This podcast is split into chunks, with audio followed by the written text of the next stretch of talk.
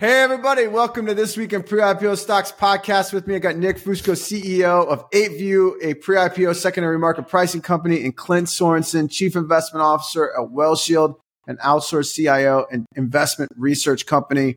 Okay, three topics today. First one's ByteDance. All right, fellas, check this out. I think this might be a first for pre-IPO stocks. ByteDance is buying back $5 billion at a $268 billion valuation. They just announced it, right? I think it's the first ever stock like this that's done this venture stock, right? So PitchBook, PitchBook had them at a $220 billion valuation in March of 2023. They said that was a secondary market transaction. So this would put them up.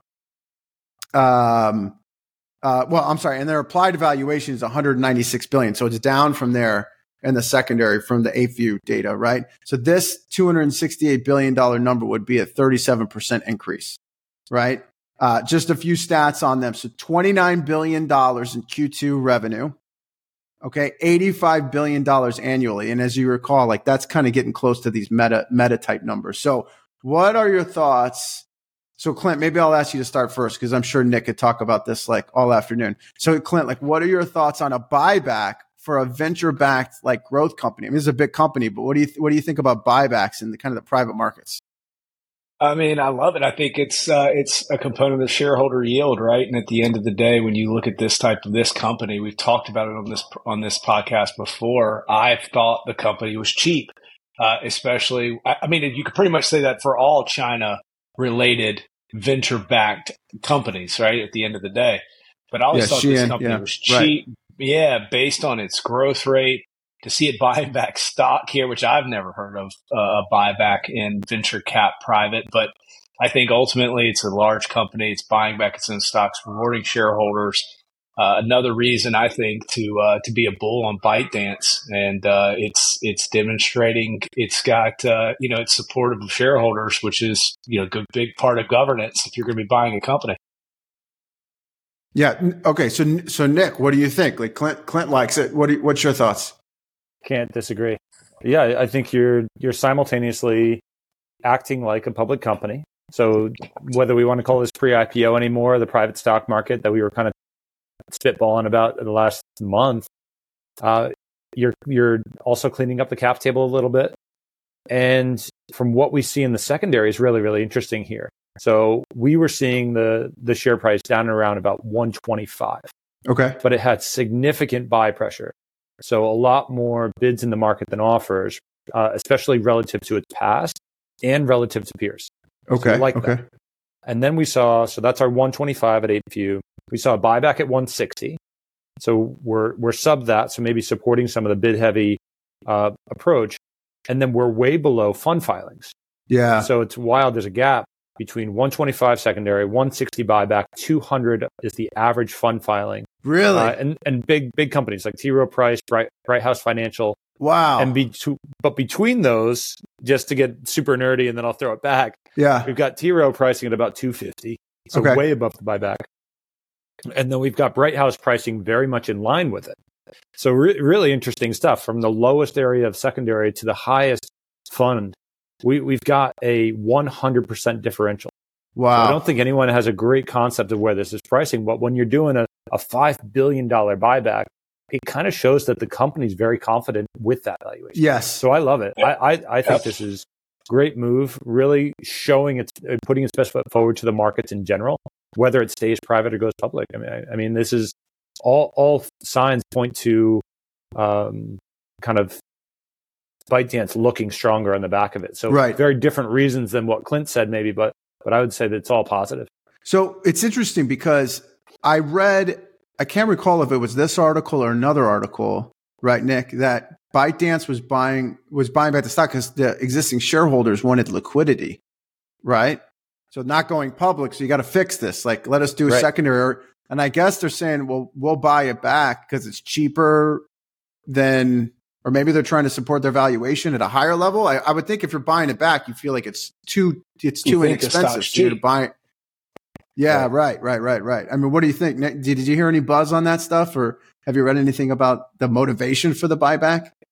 No, as of late, yeah, it kind of just does something a little bit different than what you do in the secondary, right? So you're not bringing in a a big investor to take the place and offloading it onto them, uh, yeah, I would say your your management would feel that this is a great valuation for the company to take it internal rather than to just parlay it off and get liquidity for the shareholders.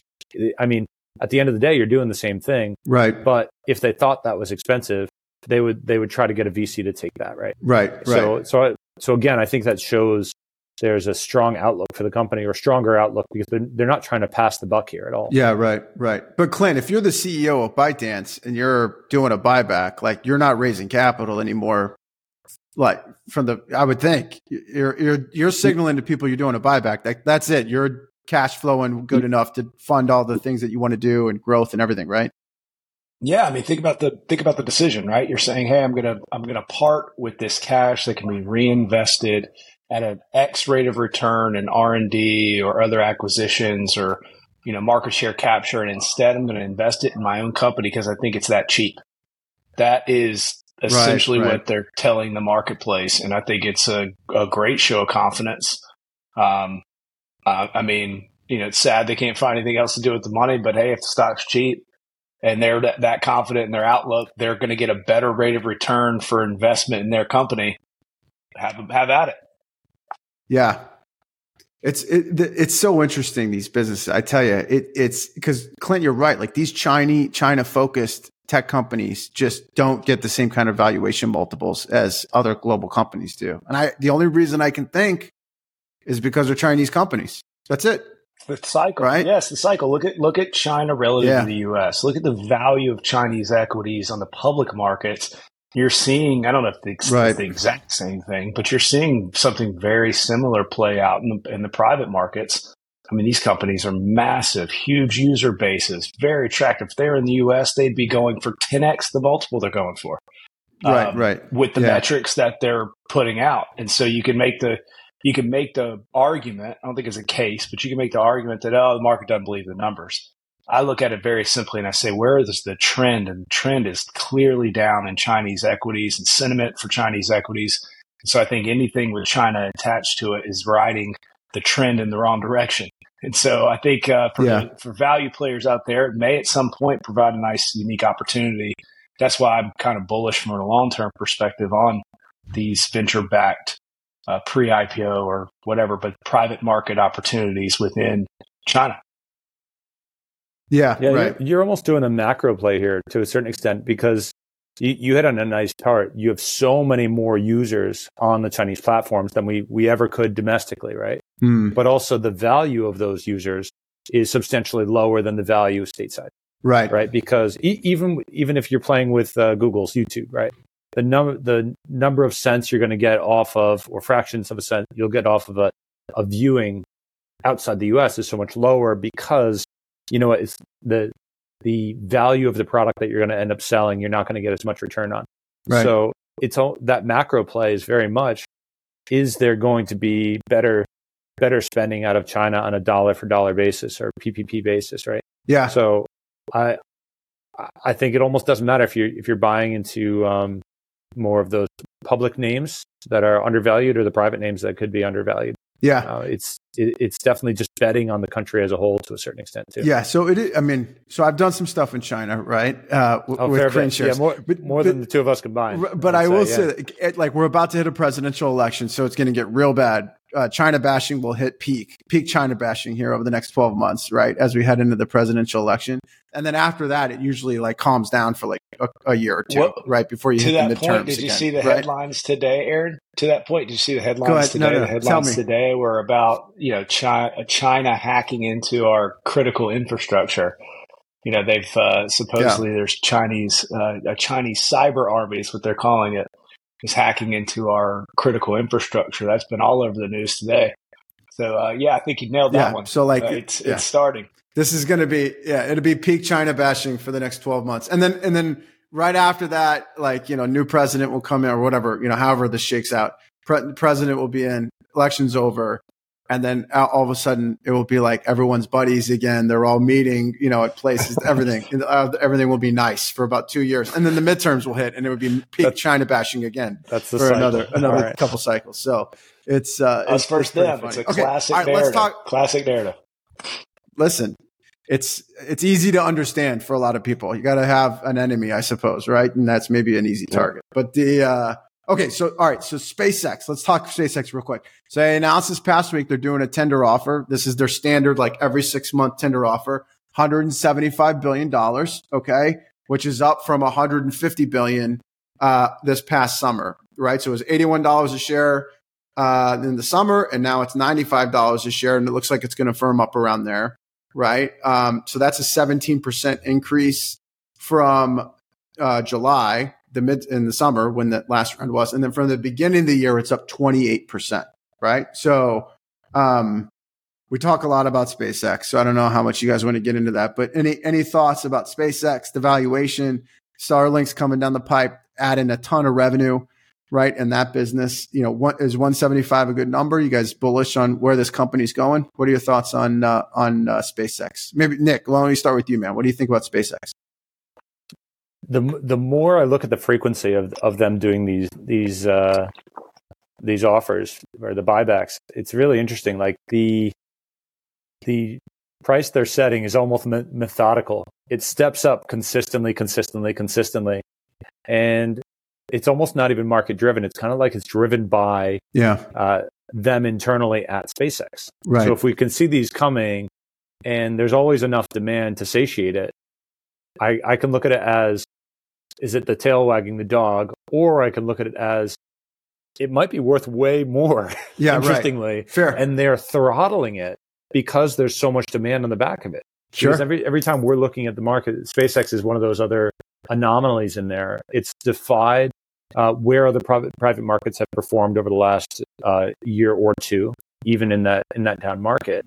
And then the buy side demand on it has been traditionally higher than most other stocks as well. Right. So I don't know which way it's going to go, but I, I, feel as though they internally as a company have so much control over that share price um, that it's not necessarily going to going to be correlated as well to other other uh, names in the market. That's a cool so take. That's just a point. It's just an interesting one. Um, I haven't really delved into that before, but the fact that, that it does step up so consistently and we're yeah, remove some of that volatility. No, that's yeah, that's exactly. a really interesting it's, point. That's a very interesting yeah. point. Clint, what do you what are you thinking about um, about SpaceX? I mean, I think I think Nick's point's fascinating about controlling the narrative. Love love that that concept, but you know, I think it's cheap. I mean, I think Starlink alone could be valued at the current valuation for the overall company. Um, I mean, mm-hmm. I think what he's doing is is game changing. I think when you start to really go down the rabbit hole of the monopoly that he has on space, not only I mean just the logistics, the space marketplace, he's building a platform, a space platform. And if we if you are thinking that that is a positive trend, right? Long term space uh, in space exploration, space travel, just what all of the different ancillary businesses you can attach to that. And I think you got to be a bull of SpaceX. Um, it is the platform. So I'm I'm fascinated yeah. by the company, fascinated by how they control the narrative, fascinated by Elon Musk and how he keeps winning despite uh, I know. You know some volatility. Uh, but hey, well, he, you know, he's I think losing he's, some battles elsewhere. Don't, Yeah. Yes, yes. He's still net positive though. Yeah. I think I still think he's yeah. net positive. Yeah. It's interesting. It's interesting the stuff that he gets news about, right? And I think when you look at it in the total picture, at least you know where a lot of his net worth's coming from. I don't know, just a lot of noise, you know. And, but then the rock, the the foundation of it's like rock rock solid. So it's yeah, it's it's interesting. He's an interesting guy. SpaceX is a special company. Unlimited real estate in space, Clint. So to your point about building that platform, there's a lot of different things that could come out of that uh, that business. But uh, but Nick, really good point on that. I hadn't I hadn't thought about that uh, point about kind of a, a more measured or calculated, you know, valuation step up. That's pretty insightful. Pretty insightful stuff. Yeah, um, but but just at the at the broad sense, no one could put things up in space like they can. Yeah. Right. They, they're outpacing NASA. They're outpacing every country on the planet. Yeah. So yeah. if someone's going to try to catch up, it's not going to be. They got a big. Be a, a, a, quick. They quick definitely initiative. Yeah, and if yeah, they get the Starship going too, man, that's even that's an even another big giant step forward for them. So, yeah, it's it's it's it's a that's a it's such an interesting business. But uh, All right. So last topic, we'll hit Epic Games, right? So Clint, maybe I'll throw it over to you since you're our uh, North Carolina guy. And Epic is uh, is their North Carolina company, but uh, so Epic, so Epic took a big investment from uh, the Lego family, right? So uh, Kirkbi is the family that owns Lego Group. They invested a billion dollars into Epic Games in April of 2022 at a 31.5 billion dollar valuation. Uh, next data, 8View's got Epic down 65% since then. So they're like the implied valuation is $11 billion. But this, this, what happened this past week was they launched the Lego Fortnite like experience, right? The metaverse experience. They had 2.4 million Lego players on uh, in in this experience, which was a record for Fortnite. So the, it's like a huge deal for for the game and the company. So you know, Clint, like, what do you think about what do you think about Lego? That's a great brand, right? But what do you think about Lego, Epic Games? The benefits that the two companies get off of each other. I got to imagine this is a way net, way bigger net positive for Epic Games, right, than it would be for for Lego, perhaps. I, I think it's just another case in point of Epic Games leading the race in the metaverse platform space. Eminem doing a concert last word last time we talked about this, right? The weekend before, you've got Travis Scott did a concert there. You're going to have more and more large companies partner with Epic as a platform for the metaverse. It is uh, the most developed metaverse, in my opinion. You know, Meta's probably a close second, but it's in from a user base and active users. There's nothing close. Um, I think I think it's great for Epic. I think it's great for other companies that partner with the brand. It opens up a completely new distribution vertical. Um, and for for Lego, it makes a lot of sense, right? Because there's probably a lot of crossover uh, between their you know their typical clientele or customer experience. And this is really for those folks. It's an elevation of that experience, possibly uh, digitization right. of the experience. Right. And there might be people who haven't oh, yeah. experienced Lego in the digital space, other than maybe a Lego movie here or there, right? Uh, but a different way to interact with the media and with the brand. And I think that that is strong. I mean, uh, I think it's strong for both companies, but I yes. think you're going to see a ton of traditional organizations that operate in traditional distribution channels move to the metaverse over the years, and I think Epic's going to win that game. So Lego's an early mover then. So, so Nick, what, like, what do you think just on the, on, on the, this kind of like tie up, but then also just the company, right, itself and, and kind of where it's trading at? Well, lo- I love to compare it. First, to compare Lego to the knockoffs when, when we were kids. You know, you go to your buddy's house and you bring a Lego or something and it doesn't connect. Like, what the hell? Like, yeah, knockoff yeah, yeah. fake Lego the biggest knockoff fake Lego in my mind is Roblox for a right. lot of intensive purposes. If you're looking at that on a value perspective, their market cap is something like 25 billion. Mm. So if we f- see that Epic Games is, is really creating the the best metaverse type experience, they're having these connections with not the knockoff Legos, but the real Legos. And right. you're getting core investors. I, I think you're going to be up way north of that um, what did you say? It was 10 or 11 billion dollar figure. Yeah. There's, there's, a lot going for this, particularly the, the draw to Fortnite, the draw to all these other games. And maybe this is a really good case. If it were a public company, it would be right. valued way above where we have it today. Yeah. Um, interestingly, and similarly to what we had said on ByteDance the other day or or this morning or whenever we want to tie these mm-hmm. podcasts mm-hmm. together, right? Yeah. It's uh it's different because we're seeing more sell pressure on this company than what we have with ByteDance. But you're still still seeing funds value it in and around where that deal took place um, several months ago. So that's a really interesting point. And it's are the insiders just not as bullish as the, the three of us on this call, or not as bullish as the funds, or the funds just delaying or prolonging that write down because sure. they're they are relatively static versus the secondary market, which has has shown more volatility on the name. Right. So, uh, where do I think it's valued? Probably somewhere between the two, but there's okay. about a thirty or forty percent delta between them. Right. That's so you're, interesting. You're uh, I, I, would say no one is exactly clear where this is going to shake out, and this is that long duration play that Clinton and I spoke about on on the fat pitch actually.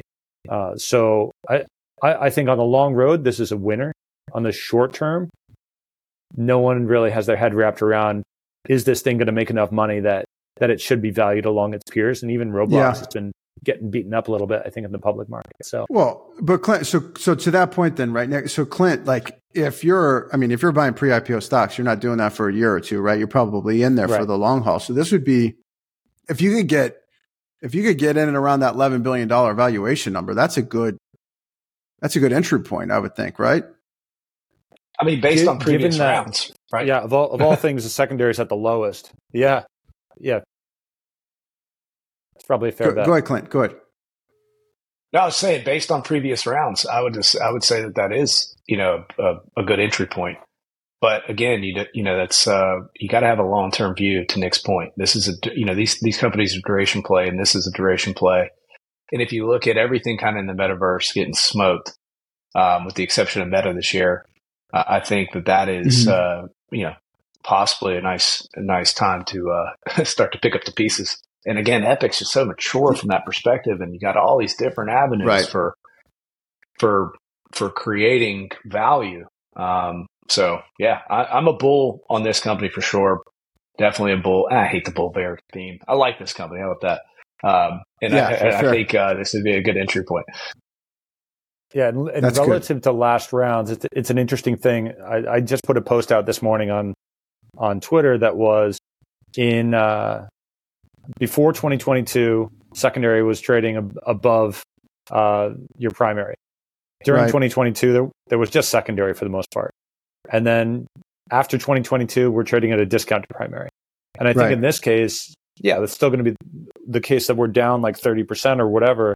But our average that we've been seeing on, on back testing for the last two years, uh, or maybe it was 18 months to keep it keep it closer uh, to the to the near term. We were 7.88 below uh, primary rounds on a T minus one basis. So the fact that this one is 4x that, that's great. Yeah, you know that looks, that looks, really good. Um, yeah, right. As long as you're bullish on the metaverse, right? Yeah, it, it, there's a lot of thematic as, aspects of this um, that are relevant. Yeah, Th- this I mean the gaming aspect I think is huge. I think to to your point, Nick, like Roblox is a competitor. Uh, one thing I failed to mention is that this Lego, you know, uh, experience has a lower age range than your average kind of Fortnite game. So they're like kind of picking up potential new, oh great, uh, a new market segment with younger players, which I think would also then compete with Minecraft, right? So there's like this Minecraft aspect uh, of to the game. So you know this is this is an opportunity for Fortnite to start to compete with some of these other probably primary competitors they have with like a really good brand you know, Nick, to your, to your point, and probably pick up some new, uh, some new demographics. So I like this is great.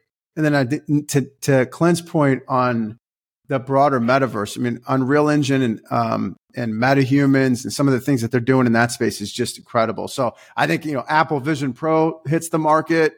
Um, you know, uh, the Meta Quest Three starts to get adopted. They're supposed to have more stuff coming. Augmented reality glasses hit the market like all of the stuff that's coming, I think you got companies like Epic Games are going to ca- capitalize from that stuff.